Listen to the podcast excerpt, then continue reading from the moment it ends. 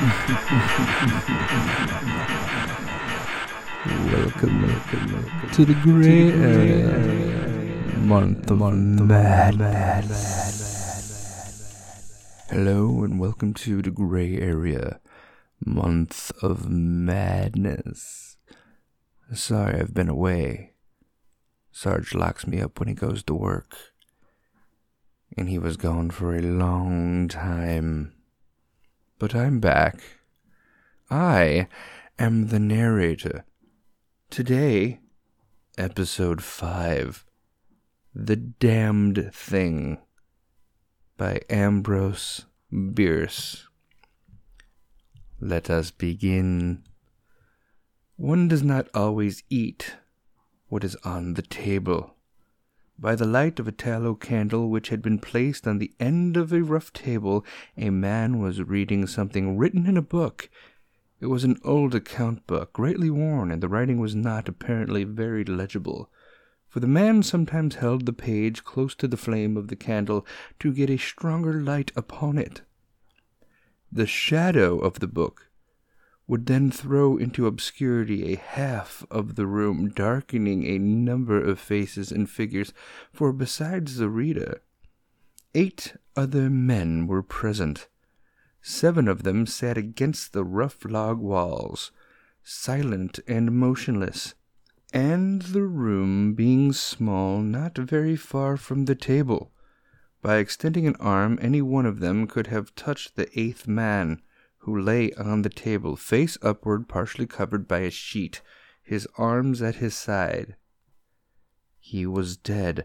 The man with the book was not reading aloud, and no one spoke. All seemed to be waiting for something to occur.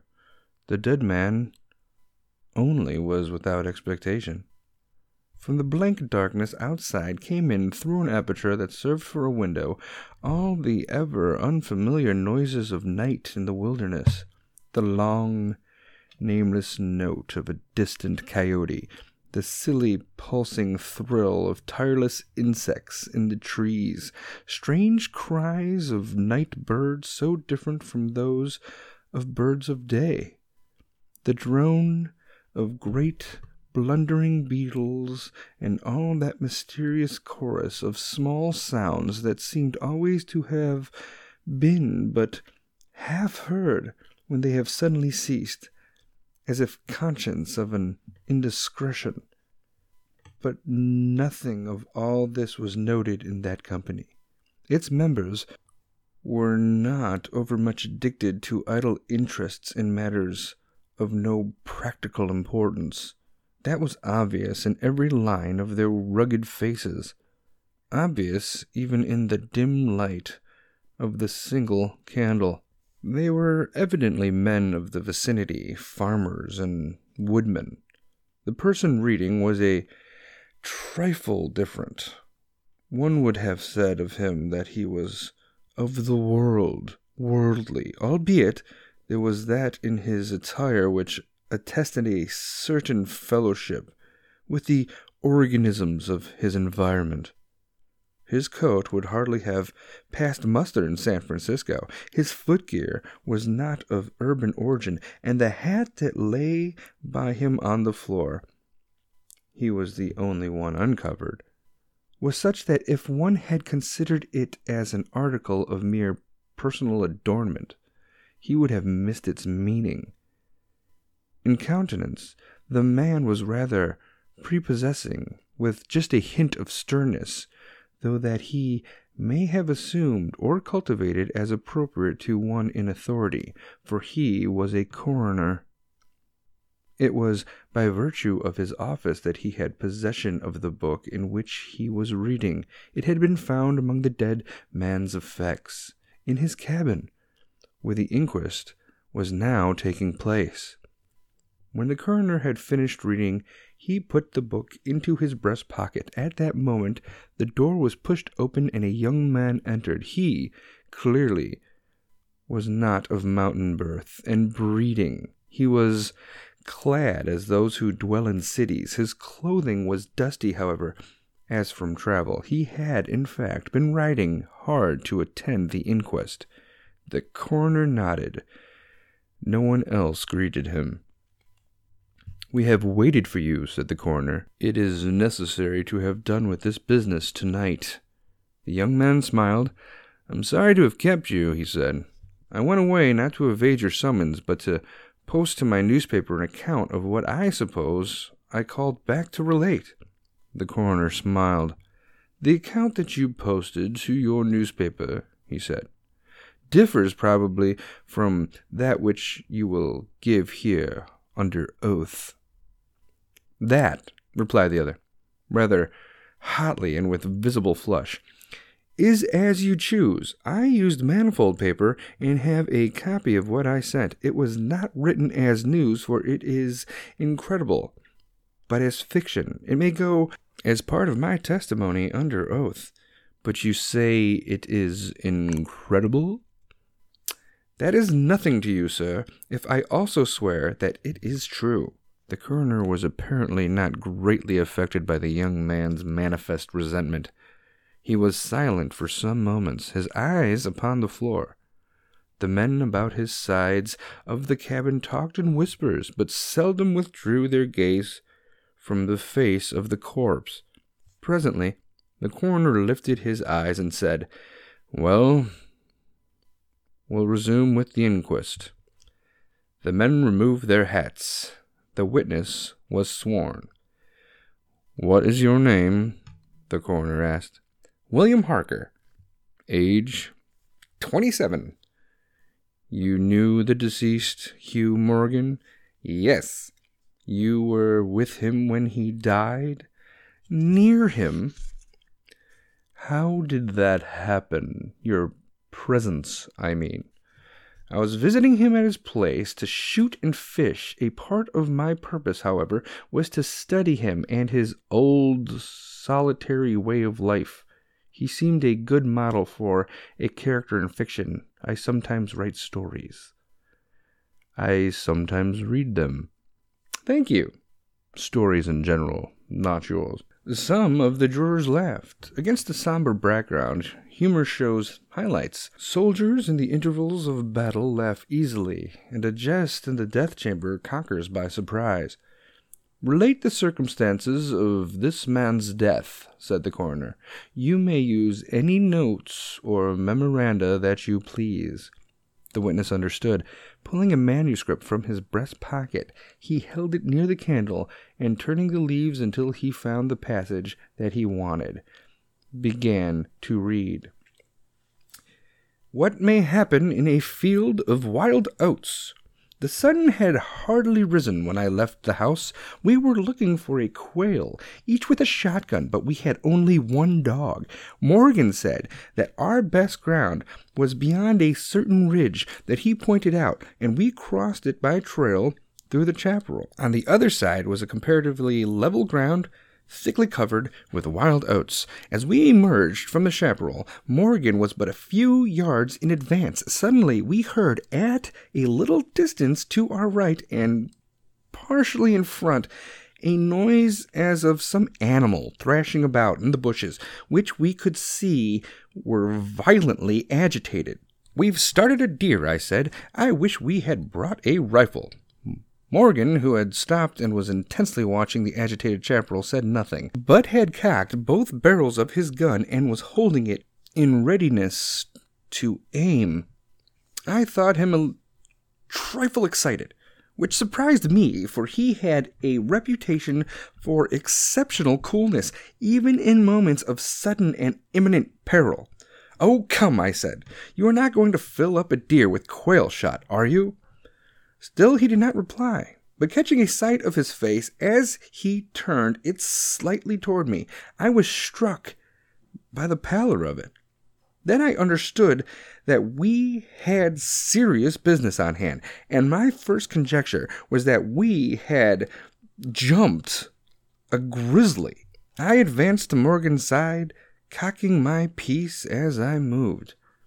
The bushes were now quiet, and the sounds had ceased, but Morgan was as attentive to the place as before. What is it? What in the devil is it? I asked.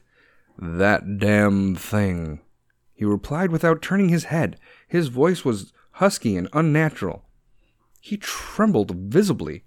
I was about to speak further when I observed the wild oats near the place of the disturbance moving in the most inexplicable way. I can hardly describe it. It seemed as if stirred by a streak of wind, which not only bent it, but pressed it down, crushed it so that it did not rise, and this movement was slowly prolonging itself directly toward us.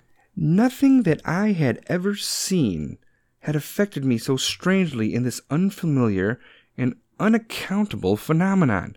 Yet I am unable to recall any sense of fear. I remember, and tell it here because, singularly enough, I recollected it then, that once, in looking carelessly out of an open window, I momentarily mistook a small tree close at hand for one of a group of larger trees at a little distance away. It looked the same size as the others, but being more distinctly and sharply defined in mass and details, seemed out of harmony with them. It was a mere falsification of the law of aerial perspective, but it startled, almost terrified me. We so rely upon the orderly operation of familiar natural laws that any seeming Suspicion of them is noted as a menace to our safety, a warning of unthinkable calamity. So now, the apparently causeless movement of the herbage and the slow, undeviating approach of the line of disturbance were distinctly disquieting. My companion appeared actually frightened, and I could hardly credit my senses when I saw him suddenly throw his gun to his shoulders and fire both barrels at the agitated grass. Before the smoke of the discharge had cleared away, I heard a loud, savage cry, a scream like that of a wild animal, and flinging his gun upon the ground, Morgan sprang away and ran swiftly from the spot. At the same instant, I was thrown violently to the ground by the impact of something unseen in the smoke, some soft, heavy substance that seemed thrown against me with great force. Before I could get up upon my feet and recover my gun, which seemed to have been struck from my hands, I heard Morgan crying out as if in mortal agony, and mingling with his cries were such hoarse, savage sounds as one hears from fighting dogs. Inexpressibly terrified, I struggled to my feet and looked in the direction of Morgan's retreat and may heaven in mercy spare me from another sight like that. At a distance of less than thirty yards was my friend down upon one knee, his head thrown back at a frightful angle, hatless, his long hair in disorder, and his whole body in the violent movement from side to side, backward and forward. His right arm was lifted and seemed to lack the hand. At least, I could see none. The other arm was invisible. At times, as my memory now reports this extraordinary scene, I could discern but a part of his body. It was as if he had been partially blotted out. I cannot otherwise express it. Then a shifting of his position would bring it all into view again. All this must have occurred within a few seconds. Yet, in that time, Morgan assumed all the postures of a determined wrestler, vanquished by a superior weight and strength. I saw nothing but him, and him not always distinctly. During the entire incident, his shouts and curses were heard as if through an enveloping uproar of such sounds of rage and fury as I had never heard from the throat of man or brute. For a moment only I stood irresolute, Then, throwing down my gun, I ran forward to my friend's assistance. I had a vague belief that he was suffering from a fit or from some form of convulsion. Before I could reach his side, he was down and quiet. All sounds had ceased, but with a feeling of such terror as even these awful events had not inspired.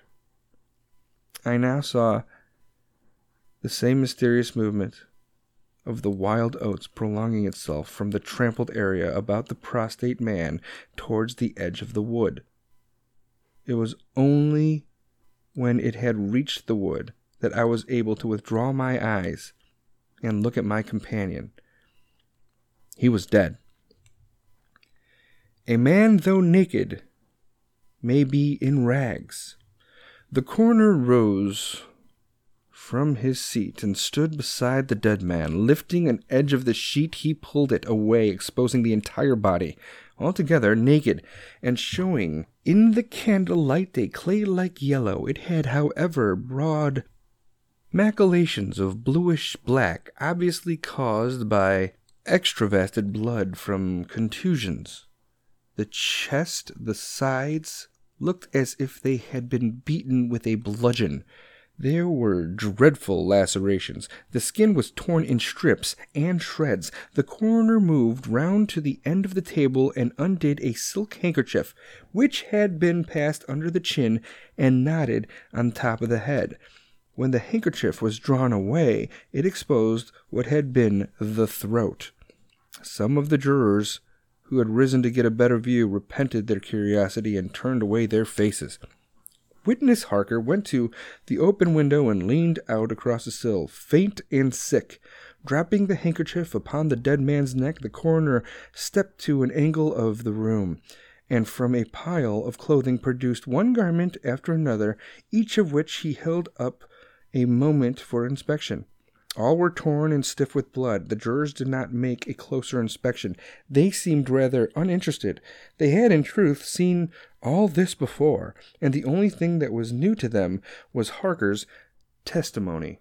Gentlemen, the coroner said, we have no more evidence. I think your duty has been already explained to you. If there is nothing you wish to ask, you may go outside and consider your verdict. The foreman rose, a tall, bearded man of sixty, coarsely clad. I would like to ask one question, Mr. Coroner, he said.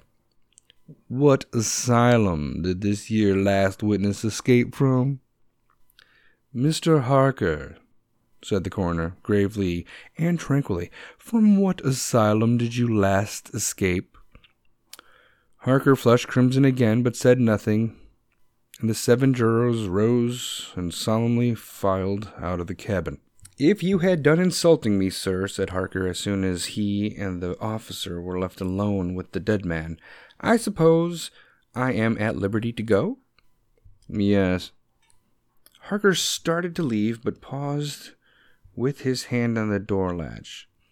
The habit of his profession was strong in him, stronger than his sense of personal dignity. He turned about and said, The book that you have there, I recognize as Morgan's diary? You seemed greatly interested in it. You read in it while I was testifying. May I see it? The public would like. The book will cut no figure in this matter, replied the official slipping it into his coat pocket. All the entries in it were made before the writer's death. As Harker passed out of the house, the jury re entered and stood about the table on which the now covered corpse showed under the sheet with a sharp definition. The foreman seated himself near the candle, produced from his breast pocket a pencil and a scrap of paper, and wrote rather laboriously the following verdict which with various degrees of effort all signed. We, the jury, do find that the remains come to their death at the hands of a mountain lion. But some of us thinks, all the same, they had fits. An explanation of the tomb. In the diary of the late Hugh Morgan are certain interesting entries having possibly a scientific value as suggestions. At the inquest upon his body, the book was not put in evidence. Possibly the coroner thought it not worth while to confuse the jury. The date of the first of the entries mentioned cannot be ascertained. The upper part of the leaf is torn away. The part of the entry remaining is as follows would run in half circle, keeping his head turned always toward the center, and again he would stand still, barking furiously. At last he ran away into the brush as fast as he could go. I thought at first he had gone mad, but on returning to the house found no other altercation in this matter than what was obviously due to fear of punishment. Can a dog see with his nose? Do odors impress some olfactory center with images of the thing emitting them? Step 2. Looking at the stars last night as they rose above the crest of the ridge east of the house, I observed them successfully disappear from left to right. Each was eclipsed but an instant, and only a few at the same time. But along the entire length of the ridge, all that were within a degree or two of the crest were blotted out. It was as if something had passed along between me and them, but I could not see it, and the stars were not thick enough to define its outline. Ugh, I don't like this. Several weeks' entries are missing, three leaves being torn from the book. September 27th. It has been about here again. I find evidences of its presence every day. I watched again all of last night in the same cover, gun in hand, double charged with buckshot.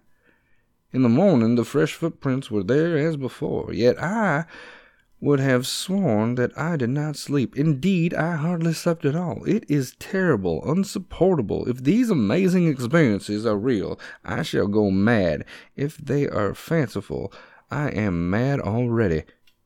October 3rd. I shall not go. It shall not drive me away. No, this is my house, my land. God hates a coward. October 5th. I can stand it no longer. I have invited Harker to pass a few weeks with me. He has a level head. I can judge from his manner if he thinks me mad. October 7th. I have the solution of the problem. It came to me last night suddenly, as by revelation. How simple, how terribly simple. There are sounds that we cannot hear. At either end of the scale are notes that stir no chord of that imperfect instrument, that human ear. They are too high or too grave. I have observed a flock of blackbirds occupying an entire tree top, the tops of several trees, and all in full song. Suddenly, in a moment, it absolutely the same instant, all sprang into the air and fly away. How? They could not all see one another. Whole treetops intervened. At no point could a leader have been visible to all. There must have been a signal of warning or command, high and shrill above the din but by me unheard. I have observed, too, the same simultaneous flight when all were silent. Among not only blackbirds, but other birds, quail, for example, widely separated by bushes, even on opposite sides of a hill. It is known to seamen that a school of whales basking or sporting on the surface of the ocean miles apart with the convexity of the earth between them will sometimes dive at the same instant, all going out of sight in a moment.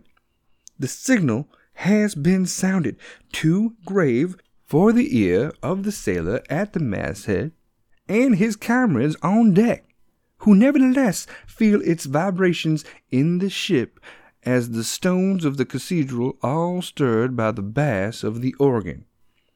As with no sounds, so with colors. At each end of the solar spectrum, the chemist can detect the presence of what are known as actinic rays.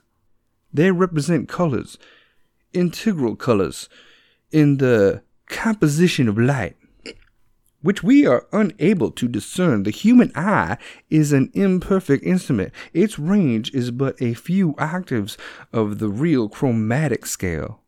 I am not mad. There are colors that we cannot see. And God help me, the damn thing is of such a color. The end. That was The Damned Thing by Ambrose Bierce. 1894. I hope you enjoyed it, and I will scare you next time.